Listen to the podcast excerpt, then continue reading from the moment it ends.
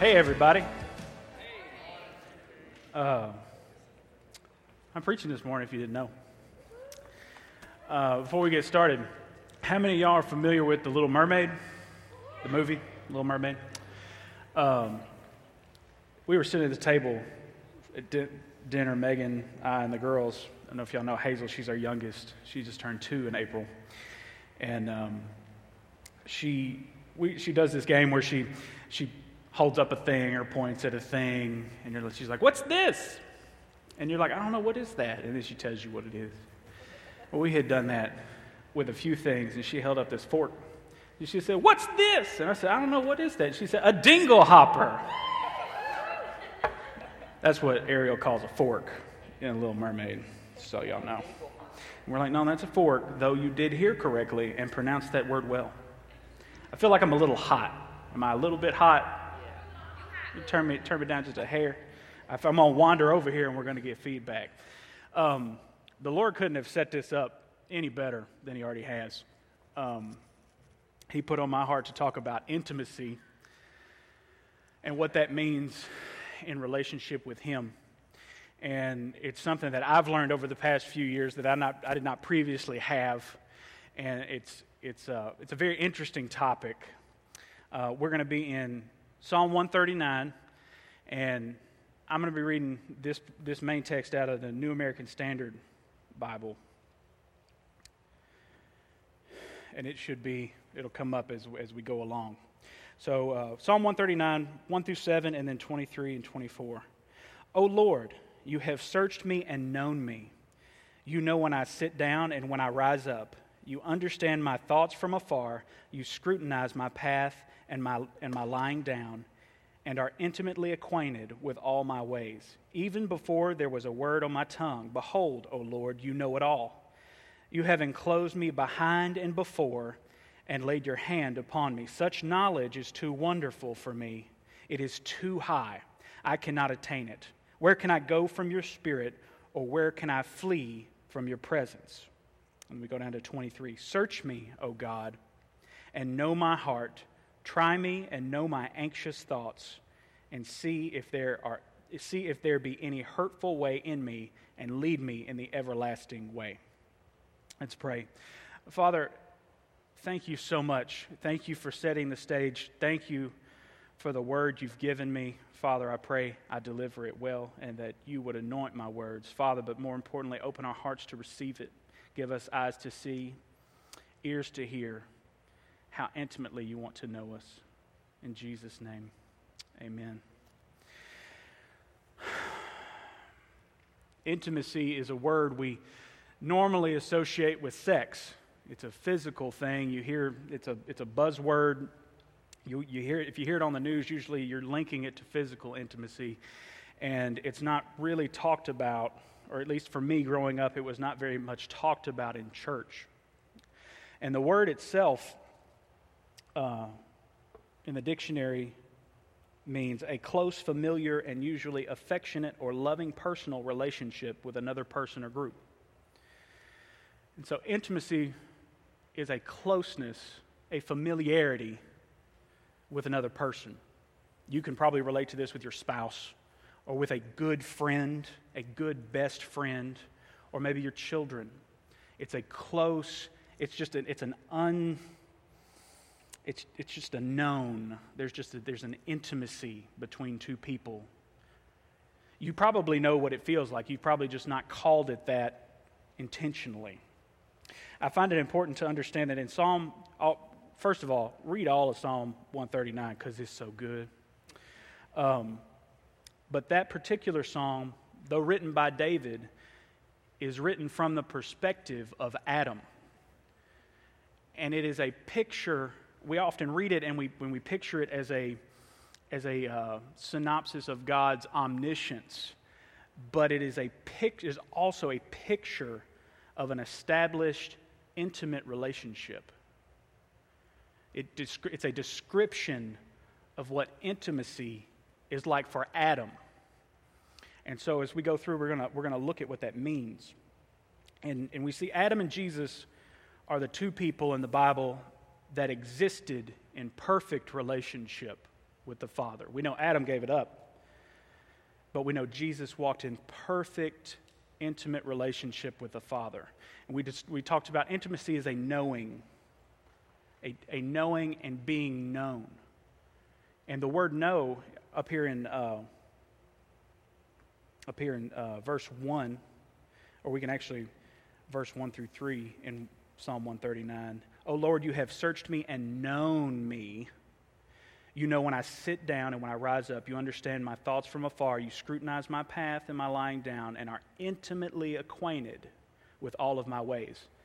That word know, known, is the same word that is used when Adam knew Eve and they had kids. Anytime you see that word, that, that particular word in Hebrew, it references all kinds of things from knowing, understanding, being acquainted, being familiar, uh, physical intimacy or sex. It is a, it is a visceral closeness. It is a nothing between you type thing. Two become one. And so the original design and goal of relationship, if we look at Adam and Jesus, is that we are, we are walking in uninterrupted connection. This is, a, this is an attainable thing, walking in uninterrupted connection to know Him, but also to be known by Him. It's a two way, two way street. In 1 Corinthians 8 3, in the New King James Version, says, But if anyone loves God, this one is known by God.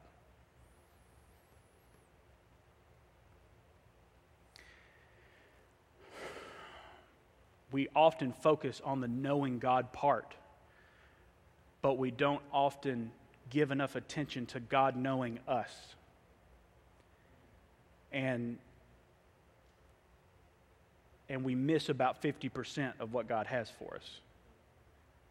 Because relationships aren't one way. I mean, they can be, but they're not much of anything.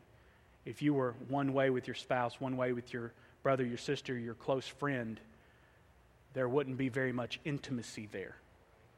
There would just be talking at a person who would be getting annoyed that you weren't listening when they talked. Anybody can relate? Don't, my wife raised her hand.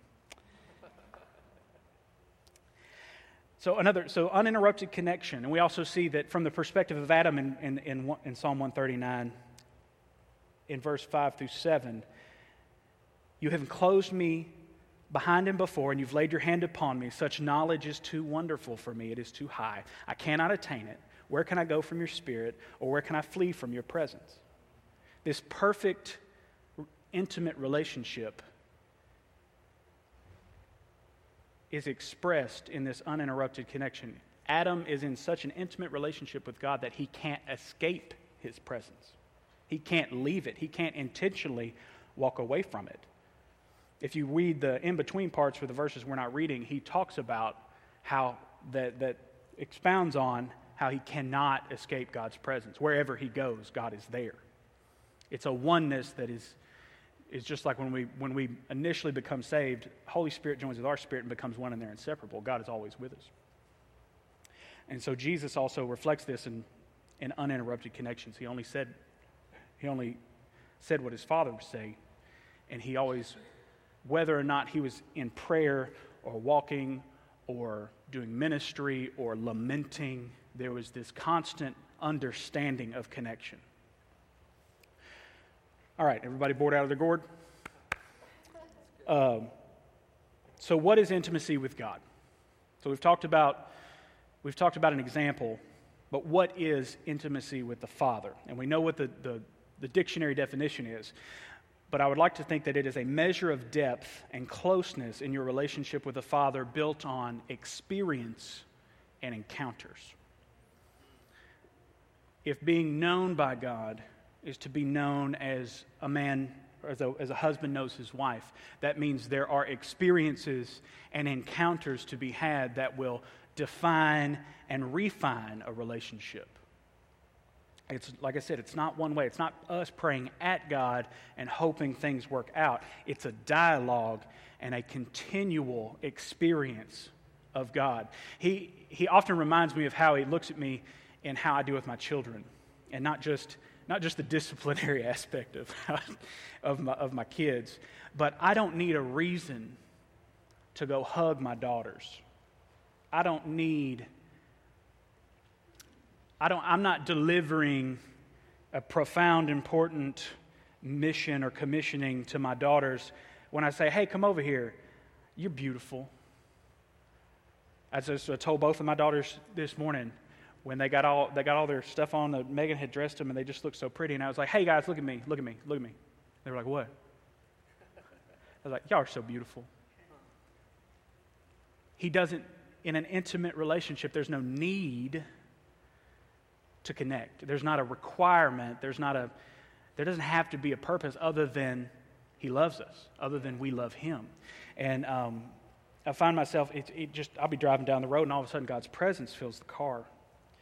And I'm like, what is it, Lord? And he was like, you don't, I don't get anything. Like, I'm just like sitting in God's presence, confused because I've always associated it with some kind of commissioning or order or something that's going to have to be done. And it's not. He's just like, hey, I love you. I'm showing up. What's, that? What's happening? What are you doing? Tell me about your day. Um, so, intimacy with God is not always, doesn't have to have a to do list, doesn't have to have a mission. It's about love, it's about Him expressing His love to you and you expressing His love, or you expressing your love to Him. So, why is intimacy important? Well, I mean, we just talked about a little bit of it, but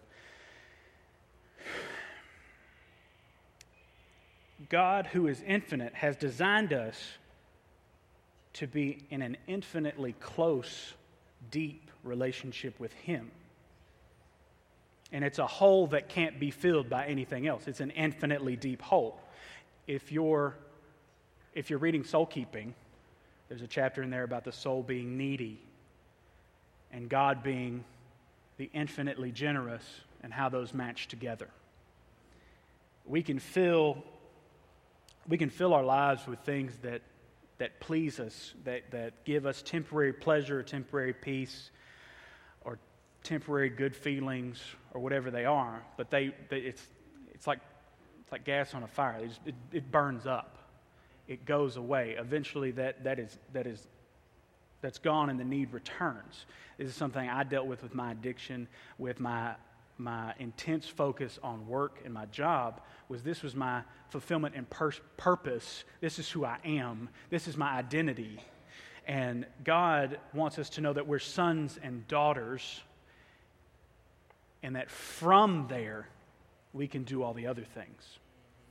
There's not a, a need to fill, a, to fill this void. You're not doing things because you're trying to fill fill a void or put your identity in something.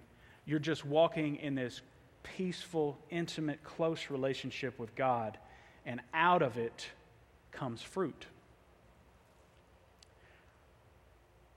Which leads us to the next point. Intimacy is the, is the root of fruitfulness. If you want to grow in anything, often we think about gifts, prophecy, words, knowledge, healing, those count too if you want to grow in anything, seek first the kingdom.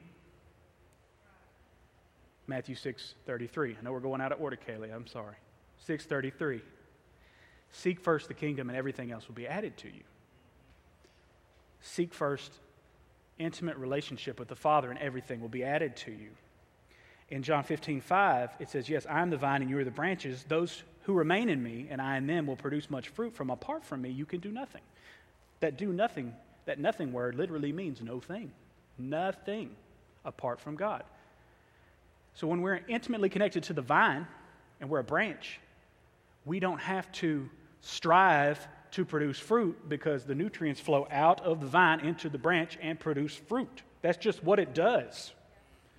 The branch doesn't sit there and go, bear down and fruit. Yes, fruit.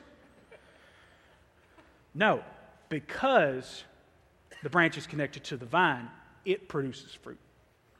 And the Father takes care of the vine, prunes the vine so that its fruit grows.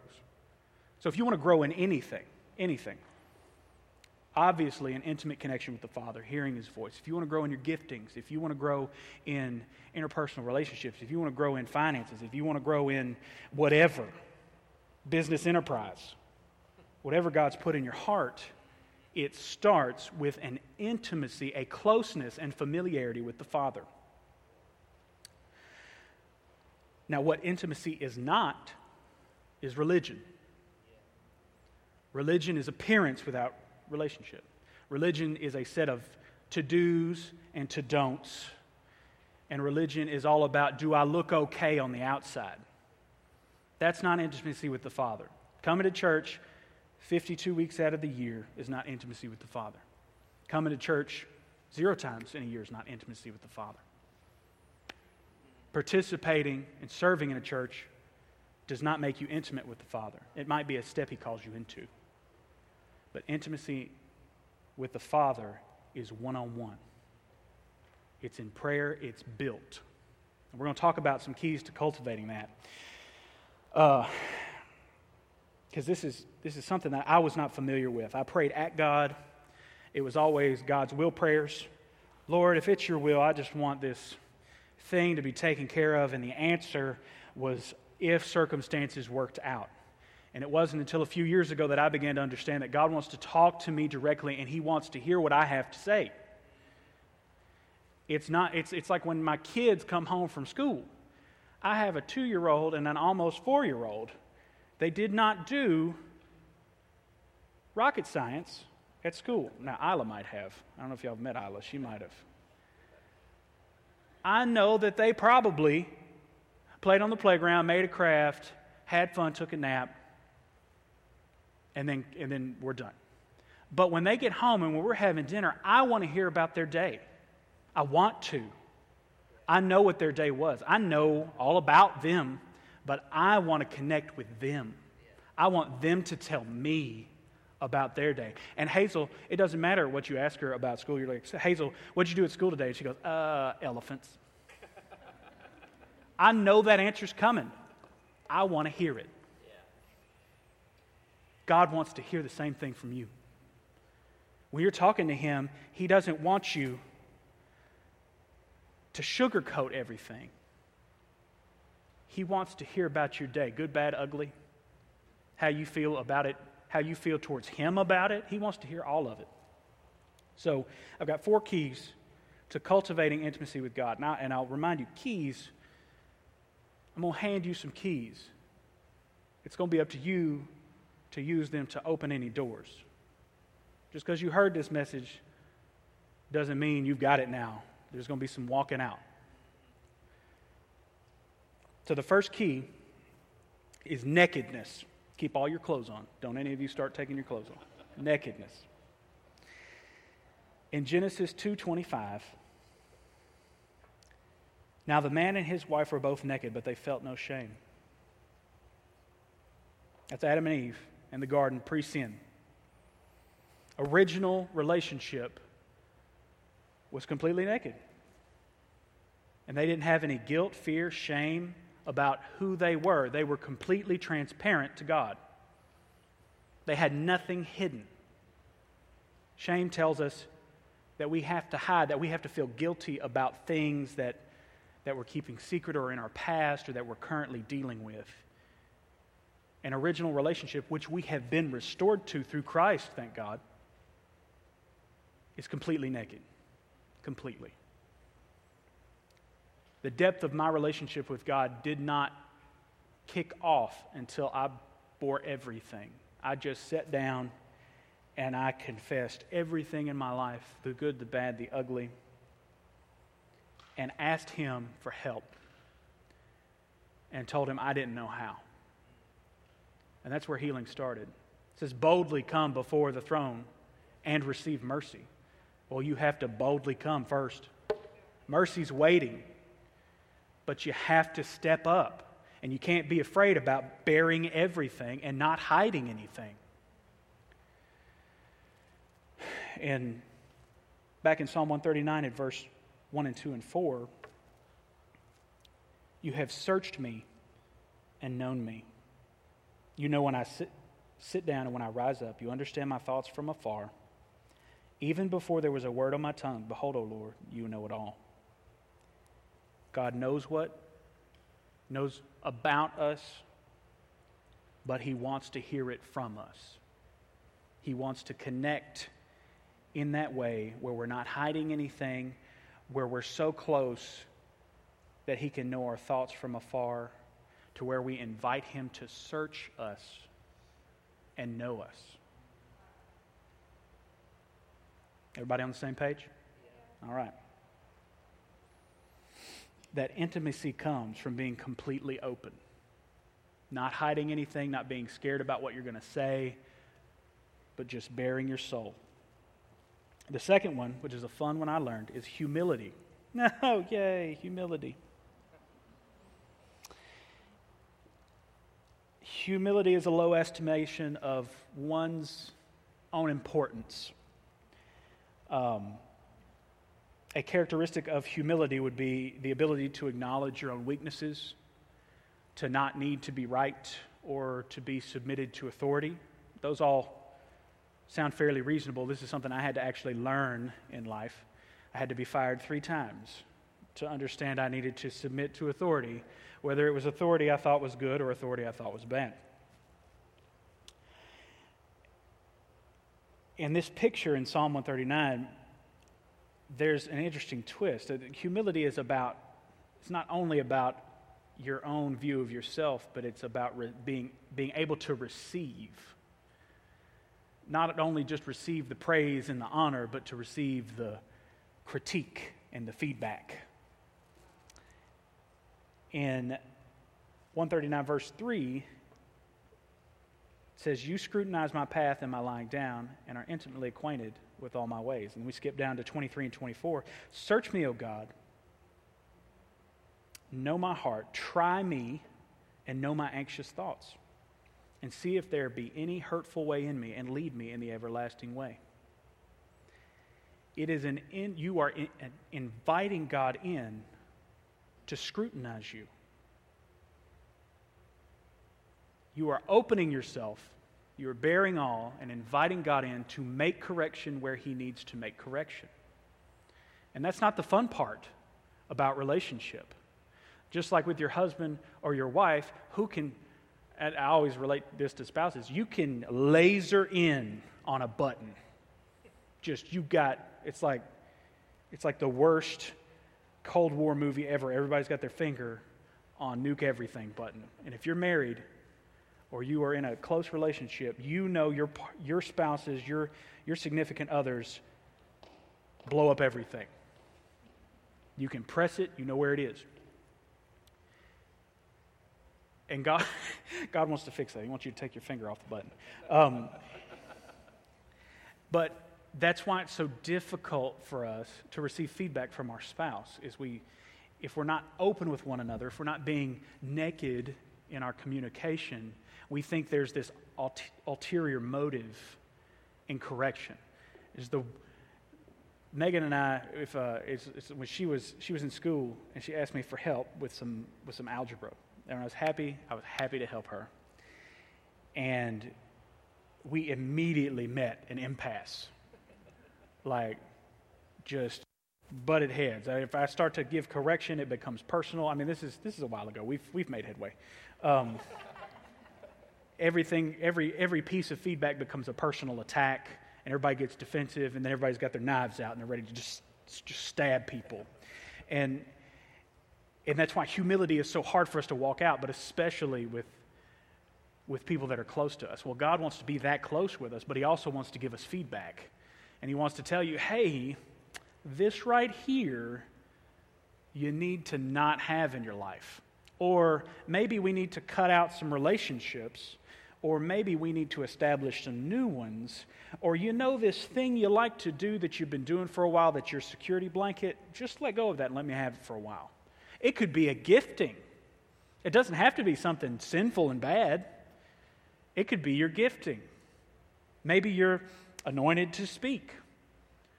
But that's taken a wrong place in your heart. And God says, Well, I need you to just sit down and be quiet for this season. But Lord, that's not how you gifted me. Yeah. just, just sit down. For me, it was, Lord, I need something to do. He's like, Yeah, you're going to stay at home um, and you're going to take care of your kids. But Lord, you've, you've given me all these talents and I need to go do and I need to work and I need to be pro- productive and I need to provide for my family. He's like, Yeah, you just need to be quiet and pray a while and take care of your kids and figure out what your wife does at home and, uh, and just be humble. Be humble and, and receive it. And that's what I did. And Lord, it was challenging. Teachability. That's we're still under humility. Relationship is two way. Why do we pray to God and don't give Him time to answer?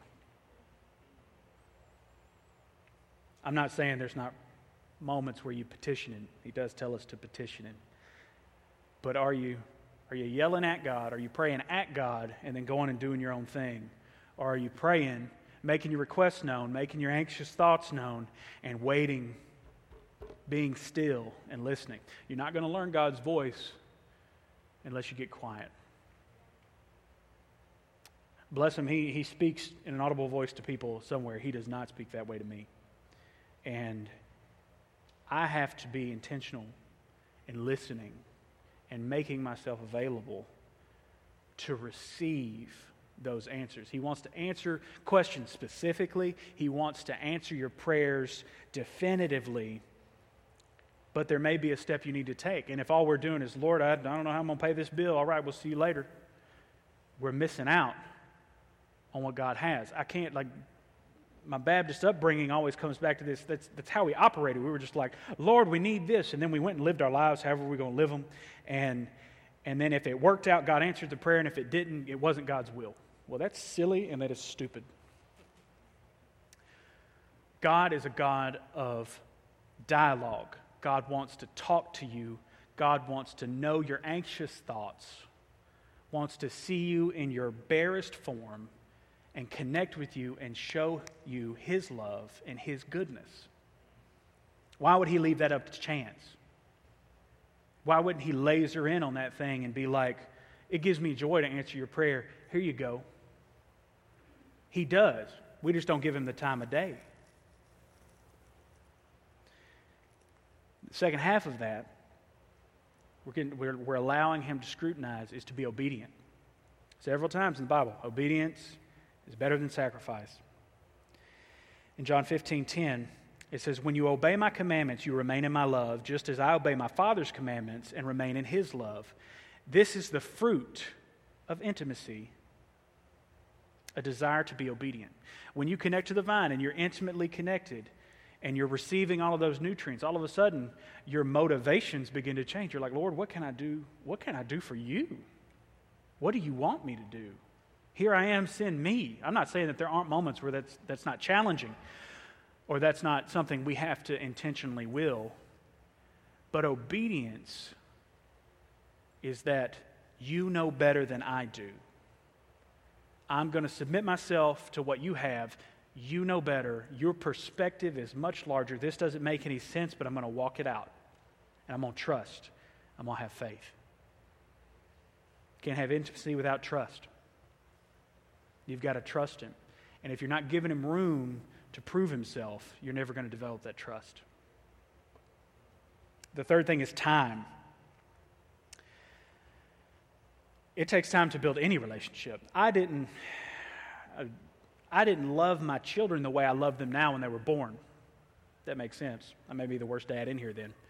Um, I knew that they, that, that they were important and that I was going to be an important part of their lives. And there was, a, there was an inherent caring love, but I didn't know them. I, didn't, I hadn't experienced them. And the more I interacted with them as a father, the greater that love grew. And the greater the bond between us grew. And that's the same thing with God. God loves, God's love does not have to grow towards you, but your love has to grow towards God uh, you have to spend time to have experiences and encounters. You can't, there's no, there's no shortcut to an intimate relationship. It's time, it's experiences, it's struggles, it's overcoming, it's life. In Psalm, in the, in the first verse, it says, You have searched me and known me. That implies that there has been some experience. There has been some experience that, have, that, that has allowed Adam to be known by God, to be searched by God. It wasn't just like, bam, we're together. You knew me. You searched me. You searched me five seconds ago. We're great. It's an intentional building of relationship over time. And in 23 and 24, as we just talked about, search me, know my heart, try me, and know my anxious thoughts. See if there be any hurtful way in me and lead me in the everlasting way. There's an endurance, there's a testing. Your relationship is only as good as the next crisis. If you and your significant other step into crisis and everything falls apart, well, there was a very crummy foundation under there. So that's what this time is setting that strong foundation and identity and who you are in God. So when the crisis presents itself, you cling to a promise. When the crisis presents itself, you know, I'm a son, I'm a daughter of the Most High God, and He's got this. When the crisis comes, you can be like Shadrach, Meshach, and Abednego, and you can be like, You can throw us in that furnace. Um, we're not bound to your statue. And even if we die, um, we're not bound to your statue.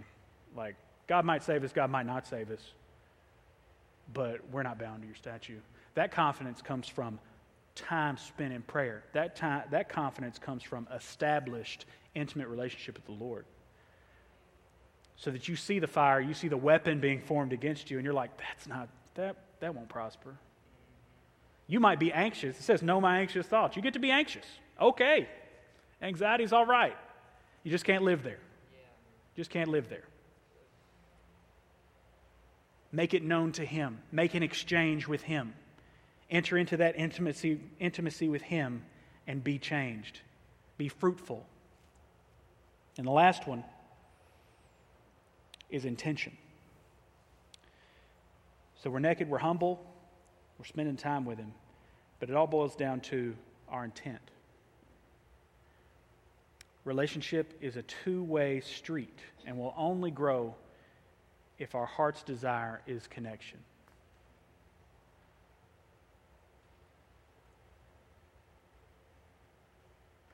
The three months I spent at home taking care of my kids, learning how to be a father, so many things were happening, learning how to be a husband.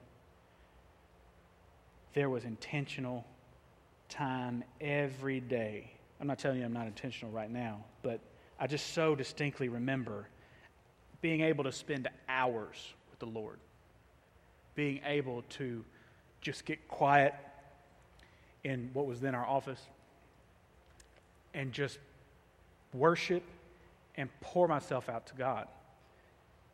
And just, I mean, I mean, praying stuff like, Lord, I don't know how to be whatever it is you want me to be, you have to change something. I don't know how to discern. I don't know how to, I don't know how to pray. I don't know how to be a good Christian, but I need help. And then sitting there in his presence.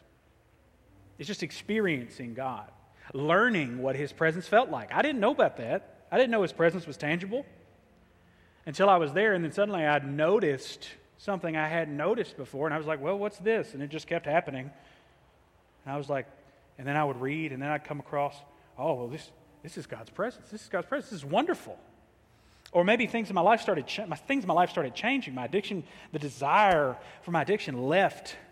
Uh, my need to be right was pulled out. And I, I had no idea where this was coming from. I had not made any significant change, so to speak. I hadn't been repeating positive words over myself. Not that that's wrong. I had been intimate with the Father, and I was connected to a vine. And all these dead branches in me were getting trimmed off. The fruitful ones were getting pruned back. He was getting me ready. He was getting me ready. So if you're here and you want greater intimacy, All you have to do is want it.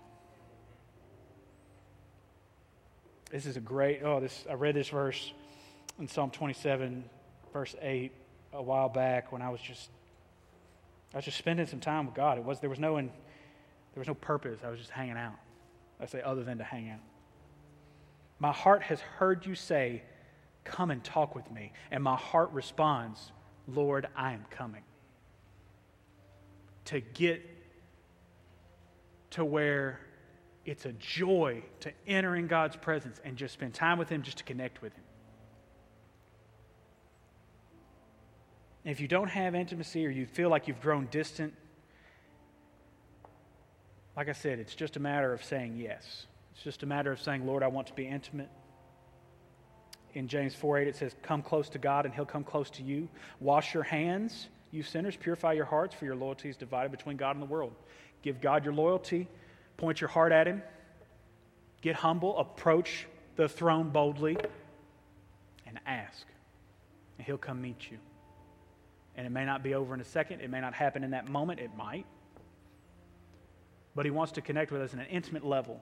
He wants to be part of our everyday. He wants to be in your, in your thoughts, enjoying the life you're living. He wants to be with you consciously in those moments. All the time. Not just in your prayer closet for an hour, not just in your daily devotional, not just when you drive in your car and no one else is in it. Every moment, He wants to be connected to you and express His love to you and through you. And it's possible if we just point our hearts at God and seek Him. There's a place here. It says, despite our efforts, we can't, we can't escape God's Spirit. There's a place where you can be, where God's Spirit is surrounding you at all times. And then the last verse is John 17, 3. And this is the way to have eternal life, to know you, to know you the first way, the only true God in Jesus Christ, the one you sent to earth. To know God and to be known by God. So that's what I want to ask you today. You may know God, but are you known to God?